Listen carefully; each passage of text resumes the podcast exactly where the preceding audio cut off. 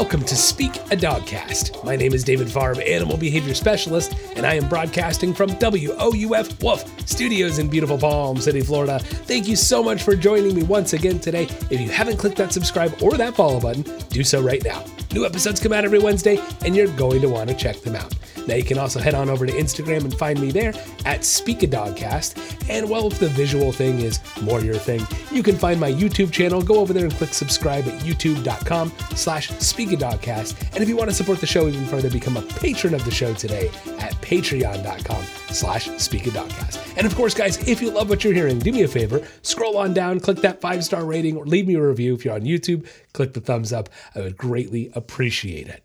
Now, on today's show, we're going to talk about off leash training, how to get your dog off leash, how to work that off leash training safely, carefully, and of course, making sure your dog knows how to focus and listen. Then comes mind games. We're going to talk about other ways to stimulate your dog, keep them happy, keep them healthy, and make sure they're not only physically stimulated, but their brains are as well. Then we have the history of animal mascots 101 followed by the listener Q&A. And if you have questions for the listener Q&A, you can email me questions at speakadogcast.com or message me on social media. Now before we get going with today's show, I have to give you today's trivia question, and that question is going to be what is the most popular pet in the world? Yes, what is the most popular pet in the world? I will give you the answer to that question somewhere in today's show, so be sure you stick around. Sit stay, and enjoy the podcast.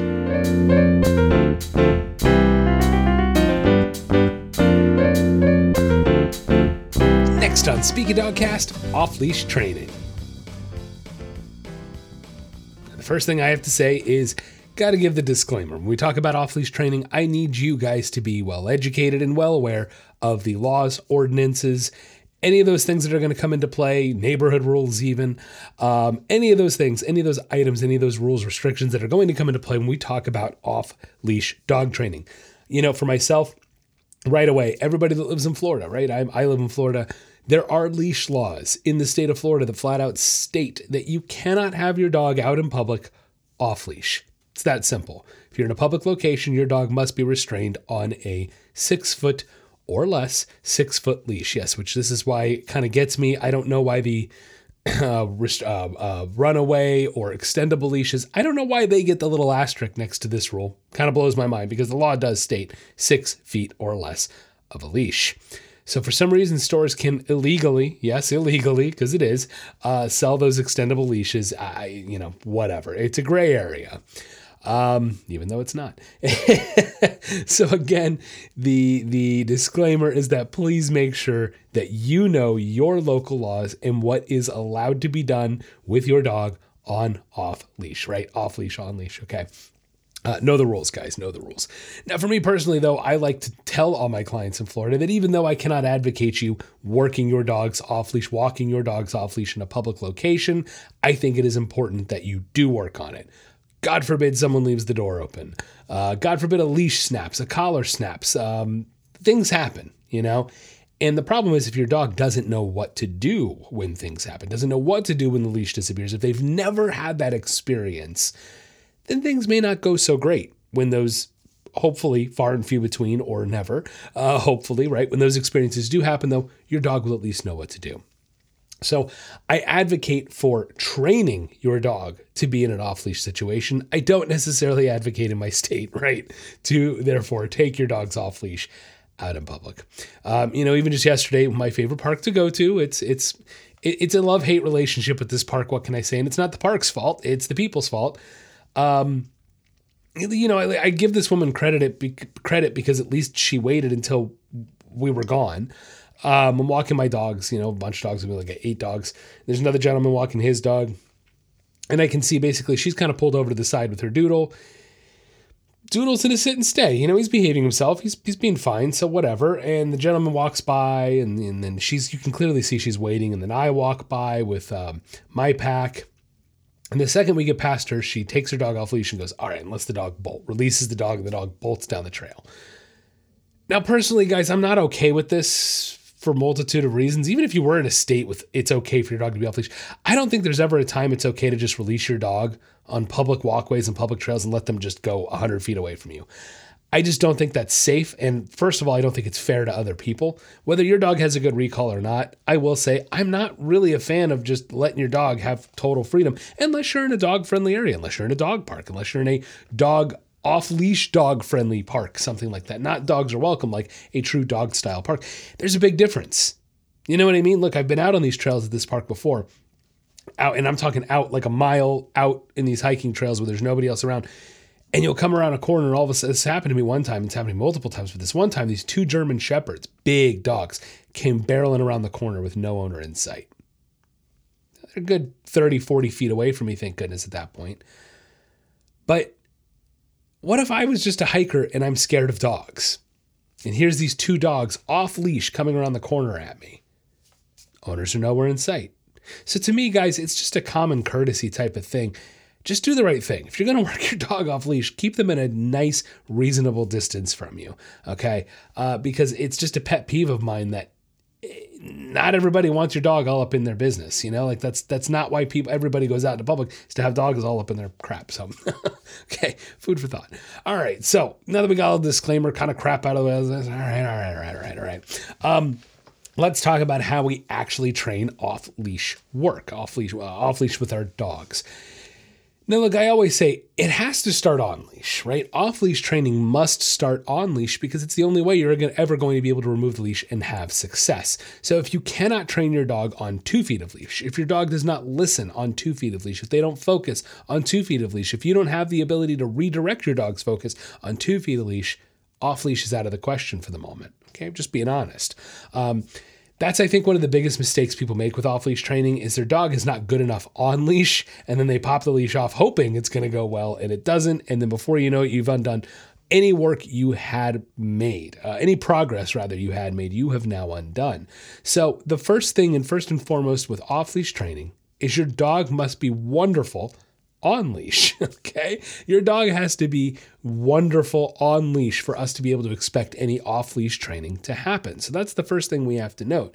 If we do not have focus from our dog on a regular old six foot leash, forget off leash training. Okay. So that's where it's going to begin. We've talked about my kissy noise exercise ad nauseum. Uh, kissy noise call the dog's name, get him to look at you, treat below the chin to create that eye contact, hold the eye contact, and then reinforce and reward. We want to start this at home. We want to start this well before we walk out the door on our walk. If I have that focus to begin with, it makes it a lot easier to keep it or regain it if I need it once we get out the door on the walk. Now, we're not getting into depth on how to create the walk, but guys, I'm here to tell you off leash training starts with a proper walk, not just proper leash work, but then we extend it from the leash work starts at home and then we extend it to a proper walk, continuing that leash work on the walk. If I can't walk with my dog and create focus and keep focus and redirect from distractions and all these things that come with proper leash work and proper walks, the off leash is never going to get there. Okay. Look, it's it's true.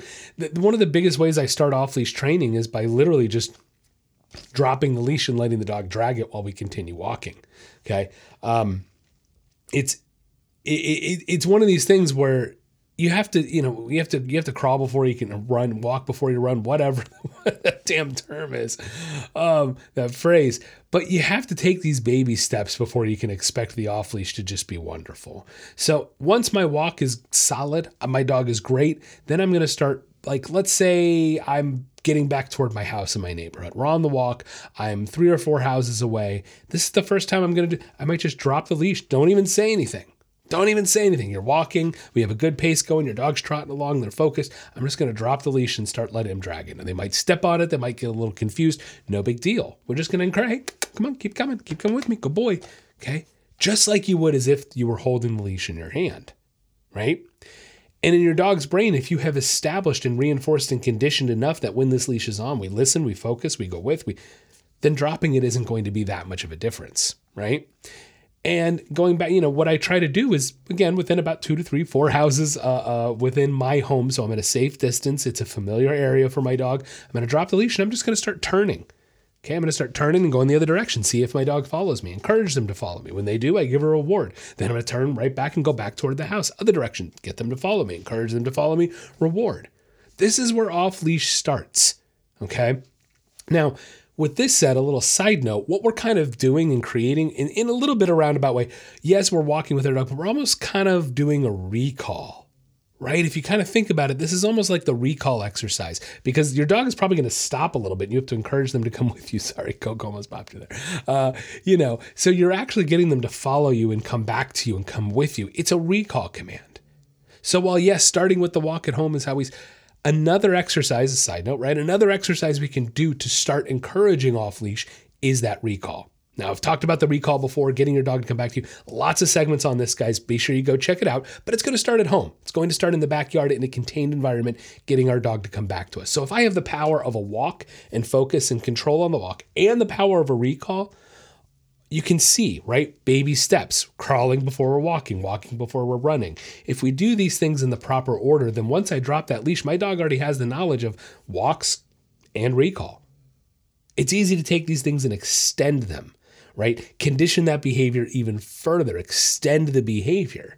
So that's where it's going to begin. Once I drop the leash, I'm incorporating the walk and the recall. Okay. So, um, off leash training, let's, you know, we'll, we'll go over the recall really quick in a nutshell for you. Okay. Let's just talk about the recall. Basically, we're going to be in our yard in a backyard contained, we're going to put on a nice long training leash, something like a 20 or 30 foot long regular. It's a regular leash, just 20, 30 feet long, training leash. You can find them on Amazon, on Chewy, uh, everywhere. Training pet stores, whatever, training leash. Okay. Then I'm going to call my dog's name and reel them in using the leash, getting them to come to me, not giving them an option, giving them a treat right away. Right. So we're autopiloting that, getting them to come back to you, call kissy noise, right? There's kissy noise, baby steps. So you see how this all it's it's just it's cumulative. Dog training is cumulative. If you take the proper baby steps and you add them up, off leash training can actually be relatively easy. Asterisk. easy but potentially dangerous. Please be careful when we're doing off leash training. If I am going to drop this leash uh, out in my neighborhood walking in the street, I'm going to make sure I'm doing it at a time of day when there aren't cars coming and going like crazy, right? Be smart about these things, okay? So with that baby steps, let's let's also progress smartly as well. Smartly, mm, sure, I'm going to roll with that. All right, so so that's how we do the recall. That was kind of the nutshell version, getting them to come to me fast, and we're just extending that. That's all we're doing with off leash training is extending that. Now, if we've been practicing the recall really well at home and we've been practicing the walks really well and we started practicing dropping the leash and getting them to follow us, then we might want to take our off leash training up a notch. Sure, we've got off leash walks. That's an off leash walk. That's how we train a walk is by turning, getting them to follow, turning them, getting them to follow, reward, right? But what about a recall out in public? What if we take the recall up a notch? There's different aspects of off leash training, right? There's there's off leash walking. What about an off leash recall in public? Now again, my Florida friends, I can't exactly advocate for you guys to do this because it is against the law. You can do this in a dog park or something like that. Um, some parks will allow you to go to like a baseball field, close the gates. Mm, I can't exactly advocate for that either, but hey, there's another closed environment you can do that in. Uh, but I like to take my dogs out into public where there's more distractions. When we're ready for it, of course, we're ready for it. Um, but start working on the recall out in a field if your rules and states and laws allow it. Start working on a recall out in a field. We're going to take that extended, uh, the extendable training leash, excuse me, not the extendable, I really just said that. Not the extendable training leash, a regular training leash, the 20, 30 foot nylon leash. We're going to bring that out to a field with us and we're going to start practicing out in public safely, carefully, making sure that leash is still within reach. Okay. This is how we can up our off leash training. Now, another thing I recommend is if we're working in a field and we're doing this off leash recall, we can also bring a, a, a, uh, place or a spot with us, right? Um, now, look, we, we've talked about the spot command quite a bit as well. A spot can be any type of reference for your dog. When I go to a park, I tend to not want to bring, like, you don't want to bring a, you know, if you've got a 70 pound dog, you don't want to bring a giant dog bed to the park with you. That's what you're using at home. We can start to make the mark even smaller, or excuse me, the spot, the mark. Mark is another word for a spot that we used to use back in the day, uh, back in like movie training days, the spot. Um, excuse me, the mark, get on your mark. If you think about Hollywood, they act, ask actors to get on their mark. Same concept. We can actually teach our dogs to go on a. So, sorry, long story short, let me wrap it up in a nutshell for you. Um, I take a two by four. And what I like to do is I'll take that two by four, you know, about like two feet long piece of two by four wood, and I'll actually wrap it in black, um, something called gaffer's tape. Some of you guys might have heard of that. I like to use gaffer's tape because it's a little more. Um, uh, has a little more texture and felt to it. It's not like slippery like duct tape. So I'll use gaffer's tape and I will just wrap that piece of wood completely in gaffer's tape so it's black. Okay, so it, it so it's got that reference for them, so it's um, not going to obviously splinter and hurt their paws. That's another reason I like to wrap the piece of wood in tape. Anyway, I teach my dog to go to a spot first using a dog bed, and then we make the spot smaller and smaller and smaller to the point that they'll just put their feet on a two by four. Okay, this taped two by four. Now I have a tool that I can easily just grab, bring with me to the park, throw on the ground, say, hey, go to your spot.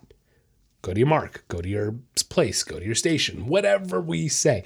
Okay, whatever you want to call it.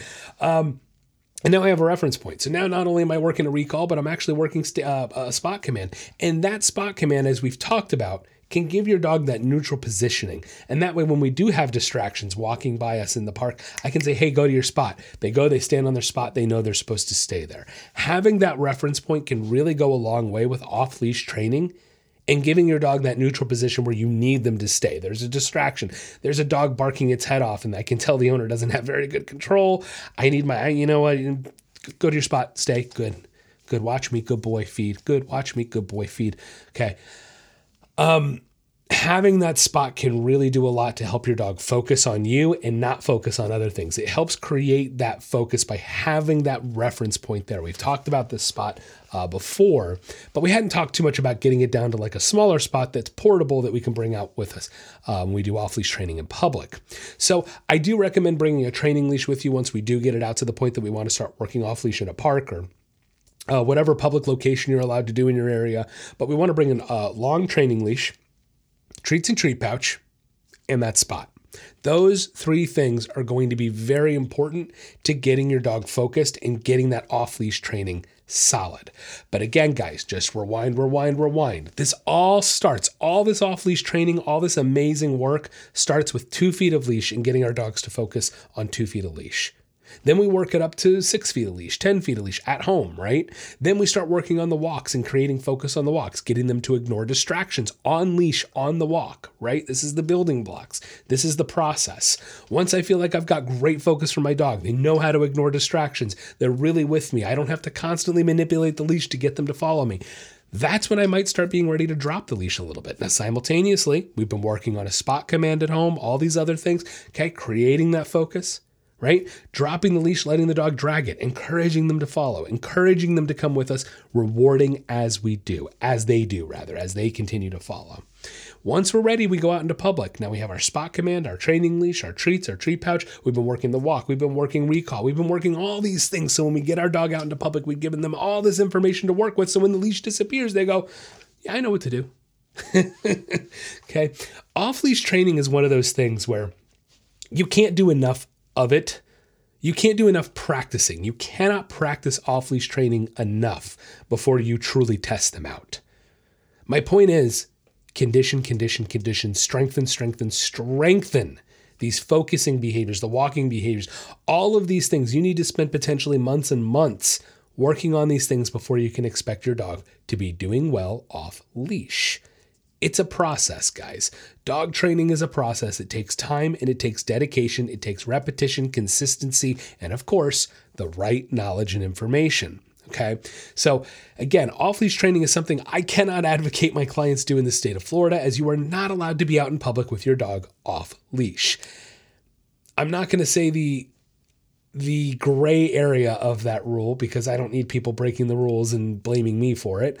Uh, there is a gray area of the rule. If you want to figure that out on your own and read it on your own, Floridians, feel free. But I still recommend you have control of your dog, of course, and you uh, work your dog off leash in a controlled environment. So, God forbid they do get off leash, they know what to do. I'm going to leave it at that. Okay. All right. So, again, guys, it's important that you start slowly, walk before you run with your dogs, and make sure you reinforce and strengthen focus, the walks, and the recall, because that is what's most important to getting your dog off leash.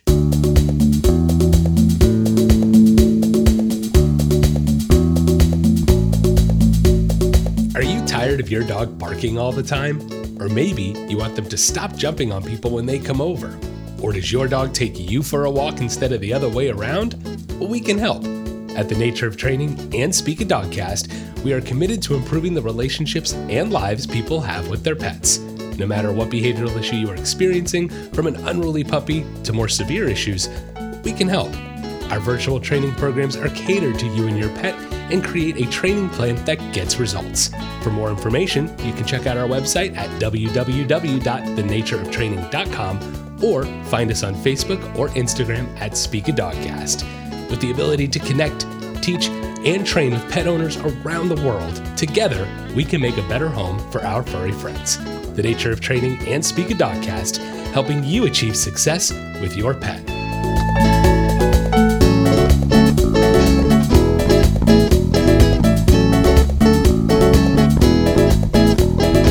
Next on Speak a Dogcast, mind games.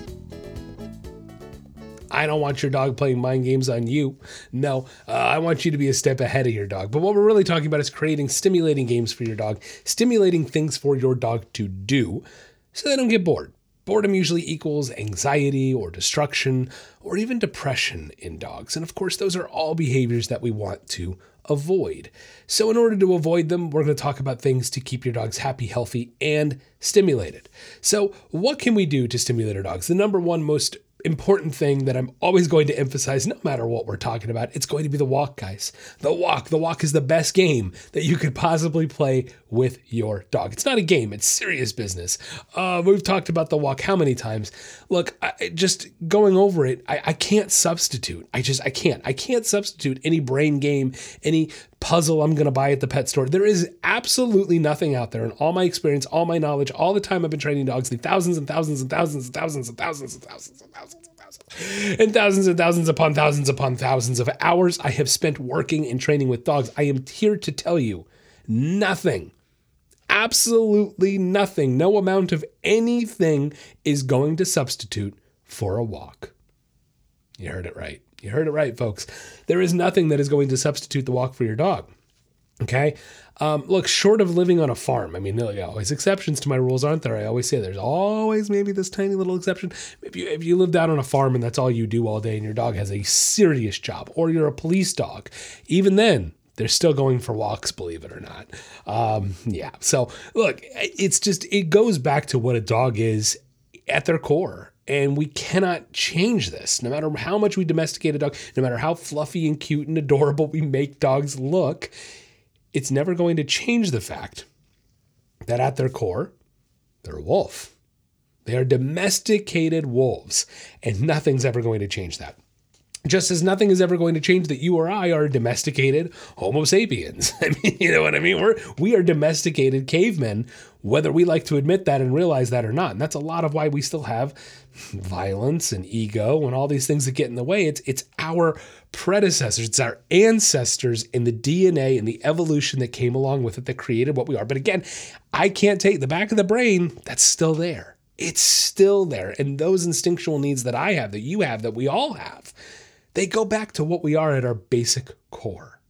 And so it's not going to be any different with your dog. So there is going to be nothing in this world that can substitute the amount of stimulation and fulfillment your dog gets from a proper walk.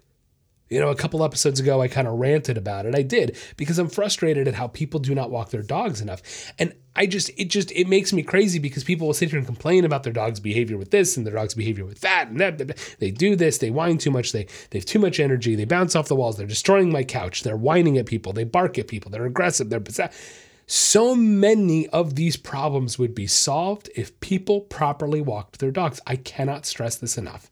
So I know I don't want to go too much off onto the walk today. I know you guys are probably sick of hearing it. I hope you are because you should be, because you should be walking your dog. Get out there, walk your dog, guys. Proper walk. Nothing's going to substitute for it. Okay. That's it. That's all we're going to say on it. All right. So, how about other things we can do? Because there are other things. Don't get me wrong. Look, especially like it's wintertime or it's summertime opposite temperature, same problem. you can't go outside if you have 20 feet of snow on the ground. That's probably a big exaggeration unless you live in the middle of the tundra. Uh, but you can't go outside and, and just romp around with your dog necessarily, especially if you have a chihuahua and you live up north. Winter is not your best friend when it comes to walks. Same thing with Floridians in the summer, and for that matter, so many people in the United States in the, in the summer. Um, it just it's not your best friend. You can't go outside past like 9 or 10 a.m. and then you can't go outside again until like 7 or 8 p.m. because it's just too darn hot for your dog. So what do we do in these times? Well, guys, like summer, that's my expertise. That's my bread and butter.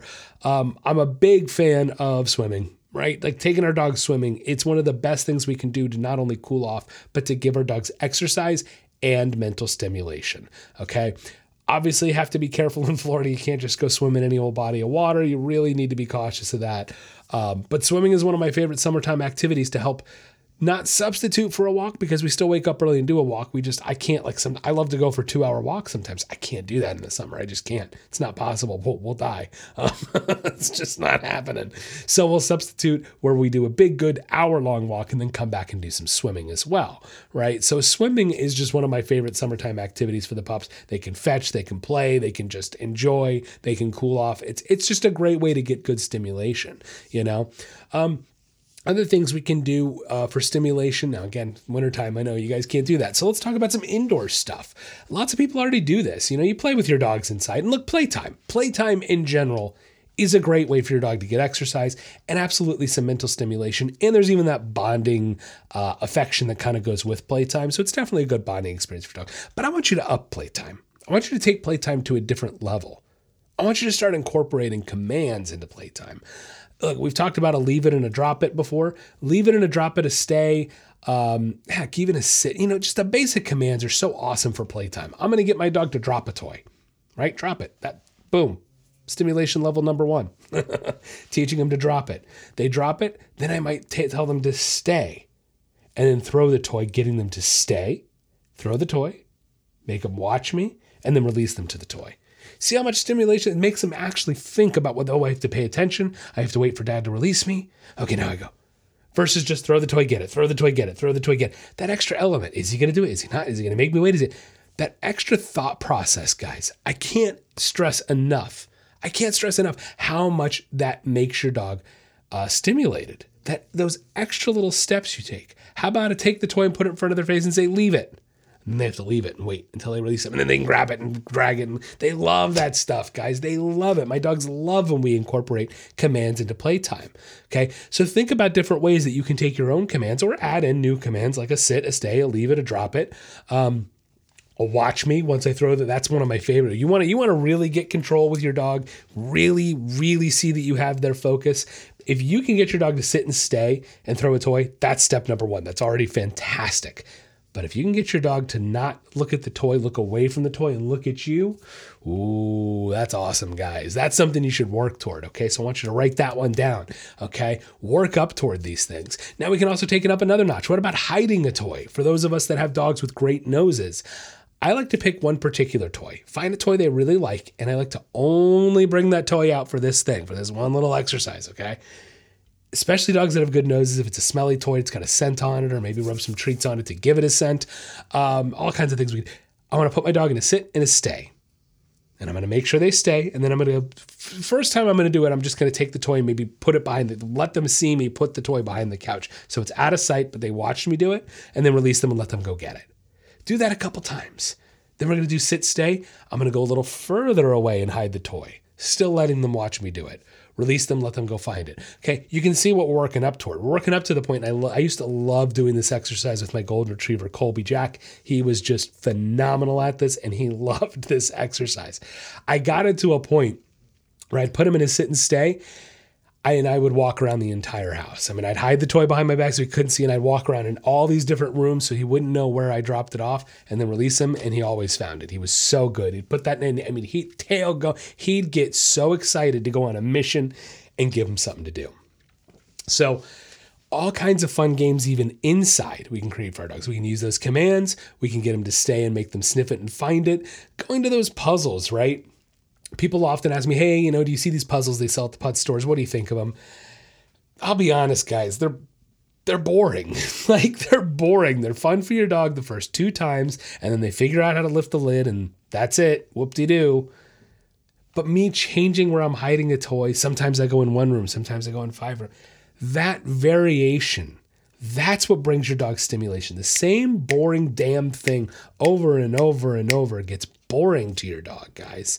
That's why even just when I do, like even commands without, like, let's forget playtime. What about just some basic commands, some basic fun commands, giving me a paw, lie down on your back, roll over, play dead, whatever. All kinds of fun stuff we can teach our dogs.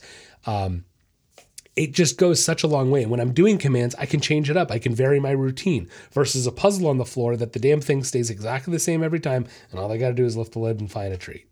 That's not much stimulation, guys. It's just not. Like, stop buying crap. You don't need to buy crap. You can you can make games at home without having to buy anything from the pet store short of a treat or a toy, right? Um, so start getting creative with it. Think of think of different ways you can stimulate your dog. Now, of course, there's all the other outdoor ways, guys. We talked about swimming. What about like agility class? I am all for agility class. You know, there's Rally-O if that's if that suits your needs and you want to do something like that. Um, but there's great ways to get out there and keep our dogs stimulated, happy, and healthy. The key to it is varying it up making sure it's something they enjoy, right? Like, let's do it for dogs. Like, think how a dog thinks. They like finding stuff. They like using their nose. They like chasing. They, uh, barn, the scent hunt, the barn hunts, or something I think is actually pretty cool. Uh, a lot of rescues I've seen in the area. It's a good way to promote rescues as well as get community involvement, all that. They put on these barn hunts where dogs will actually hunt uh, through bales of hay and stuff and mazes and have to find treats and things. Cool stuff. You know, I'm all for it. Change it up, keep it varied. How about little things? Little things you may not think of. Car rides. Taking your dog in the car uh, to go drop the kids off at school to to now please be careful guys. Please don't be leaving your dogs in the cars. Like I, I i shouldn't have to say this but disclaimer don't leave your dogs in the cars unattended. Come on. Like let's be smart about this. Okay? It gets too hot in the cars even when it's not that hot out even not in the dead of summer your dogs can die from heat exhaustion in the cars very quickly very easily. So please, please be smart about when you do take your dog out in the car. But you'd be surprised what a car ride can even do to provide stimulation. Changing it up, variation, different types of stimulation. That's what keeps your dog engaged and happy and healthy. But once again, as I'm going to stress it, nothing, and I repeat, absolutely nothing short of your dog being a full time 100% working dog, which, guys, let's just be real. The majority of you out there listening, that is just not the case. So I'm talking to you. The vast majority of you, nothing out there, nothing, not, not like nothing is going to substitute for a walk. I cannot stress this enough. I cannot say this enough times. I cannot scream it from the rooftops loud enough. Please Get out there and walk your dogs. It is the best form of stimulation. It is the best form of enrichment and the best form of fulfillment you can give your pup. All right. So, we talked about all the fun different ways we can stimulate. It could be something as simple as a car ride. It could be swimming. It could be playtime with other dogs. We didn't even talk about socialization. How important is that? I know I don't need to go over because you guys already know that. Get your dogs out to doggy day camps. Socialize them with your friends' dogs. Even just going out for a walk and seeing your neighbor's dogs can be great enrichment because you're walking your dog. Okay. Uh, but we can also do those home fun games, turn playtime into stimulation time, right? Take it up a notch. Start incorporating your commands into playtime and, and giving your dog a little something extra to do. Puzzles are. Mm, they're one or two, maybe three time off kind of stimulations, guys. Just not going to do it. Change it up varying it up, uh, making it different, fun, and exciting for your dog. And you'll be enriching your dog and they'll be happier and healthier. I promise, guys. But remember, get out there and walk your dog. No other substitute for keeping your dog healthy, engaged, and happy. The answer to today's trivia question What is the most popular pet in the world? Well, it's dogs, of course. Yes, it is estimated that approximately one third of homes in the entire world have at least one dog.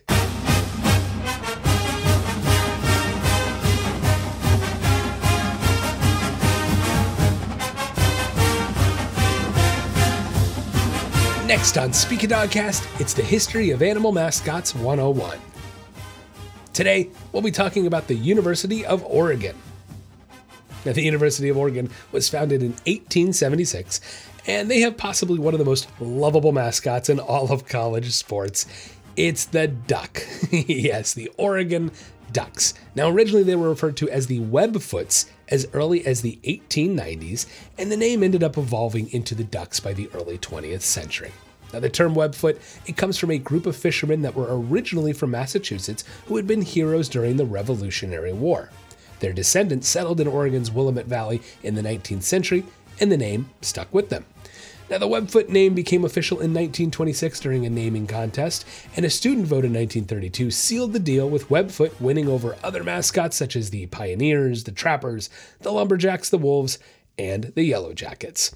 Now, the Duck Association started catching on in the 1920s, and a live white duck named Puddles I love it, started making appearances at sporting events. Now, Puddles and his descendants were brought to games until the 1940s after repeated complaints from the Humane Society put a stop to all the fun. Um, but the duck stuck around. Yes, drawings and student publications began popping up with a duck that resembled the infamous Donald Duck from Walt Disney. Yeah. Now, by 1947, Walt Disney himself became aware of the issue. Copyright infringement, you know. But it was Oregon's first athletic director, uh, director Leo Harris, who met with Walt and came to a handshake agreement that the school could continue to use the likeness of Donald so long as it was done in good taste. Now, Walt died in 1966, and so did, well, much of the memory of this agreement. Now, when lawyers for Disney questioned the usage of Donald's image in the 1970s, the school relied on a picture of Harris and Walt both shaking hands wearing Oregon Letterman jackets with an Oregon Donald Duck logo as evidence of the agreement. Now, in 1973, both parties signed a new written agreement. Remember, boys and girls always get agreements in writing, uh, allowing the school to use the mascot for restricted use, and that Disney retained control over where and when the mascot would be seen in public, and ensure that the person in the costume would, quote, properly represent the Donald Duck character. Now, in 2010, a new agreement was reached between Disney and the university that removed the costumed Oregon Duck mascot from its association with the Donald Duck trademark. But this allowed the duck to make more public appearances at the discretion of the university. Now, the mascot in graphic art, which is more similar to Donald Duck than the rounder head and body of the costume, uh, is still going to be covered by that trademark agreement. Now, the Oregon Duck remained the only duck uh, the only duck mascot, excuse me, in any collegiate or professional capacity until the advent of the Anaheim Mighty Ducks franchise in the NHL in 1993.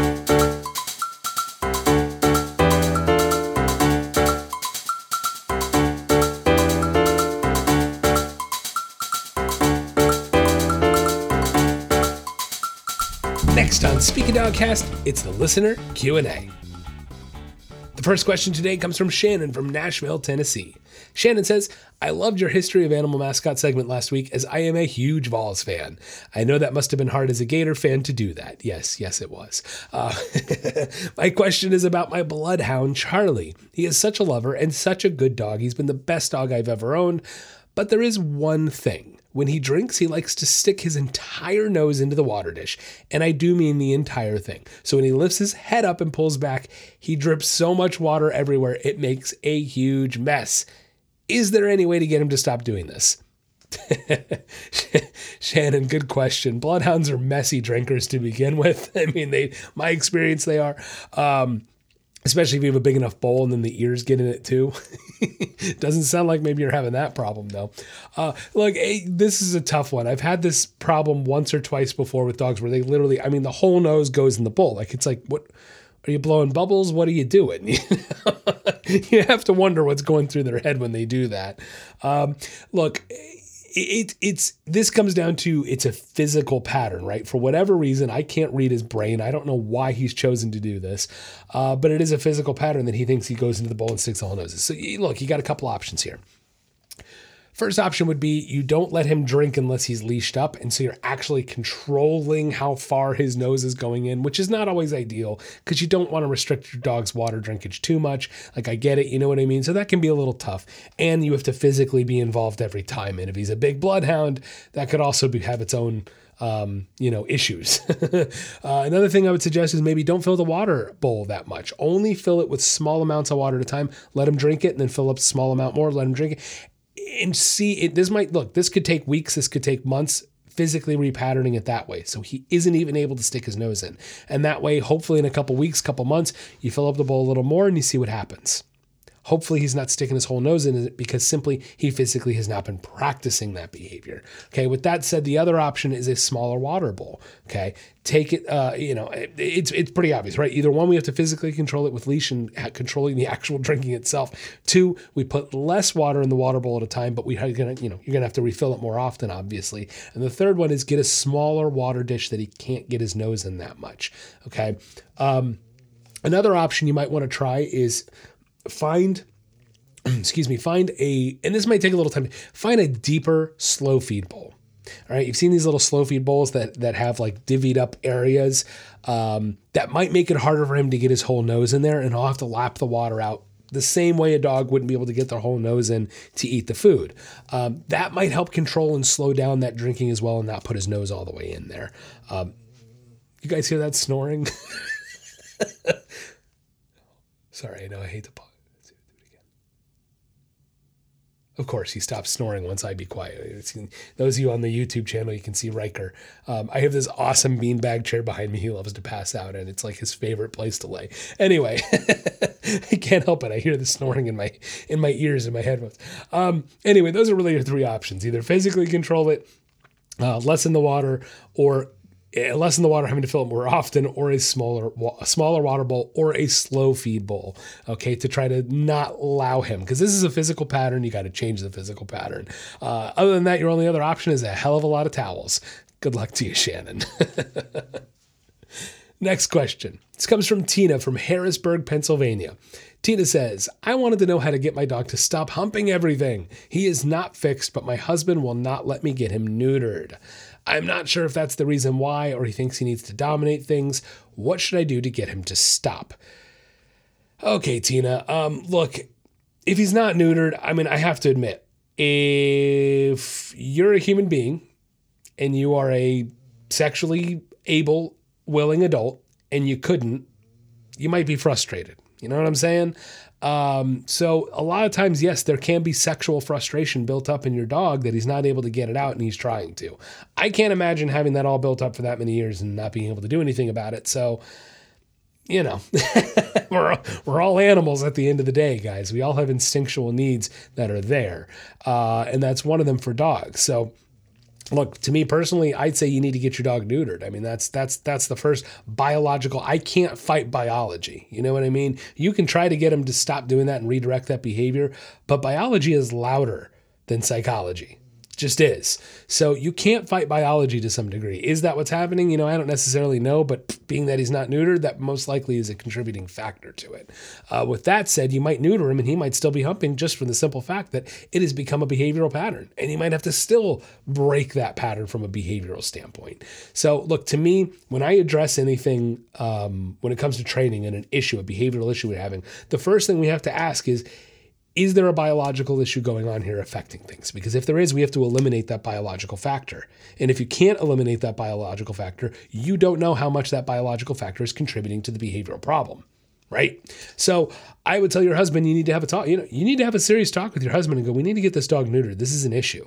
Okay, this is a problem. And not only that, it's not healthy mentally or physically. Would you want to be that physically or that mentally frustrated and physically frustrated? You know the answer is no. Okay, so you need to take away that frustration from your dog, as well as let's not even get into the litany of issues uh, or litany of reasons uh, health wise to neuter your dogs. It reduces cancer risk. I mean, there's just so many reasons. Guys, if you're not breeding your dog, if you're not breeding your dog, and most of you should not be breeding your dog, you need to get them spayed and neutered. Simple as that. So Tina, I'm sorry I can't just give you the quick fix here, but you gotta you gotta neuter your dog and then perhaps hit it from a from a behavioral um, training side after the fact if the problem persists. So again, gotta eliminate the biological factor. If you don't, I, I, don't know that I can fully help you there. So good luck, Tina. Please convince your husband, tell him to listen to the podcast, and hopefully I can help you out there.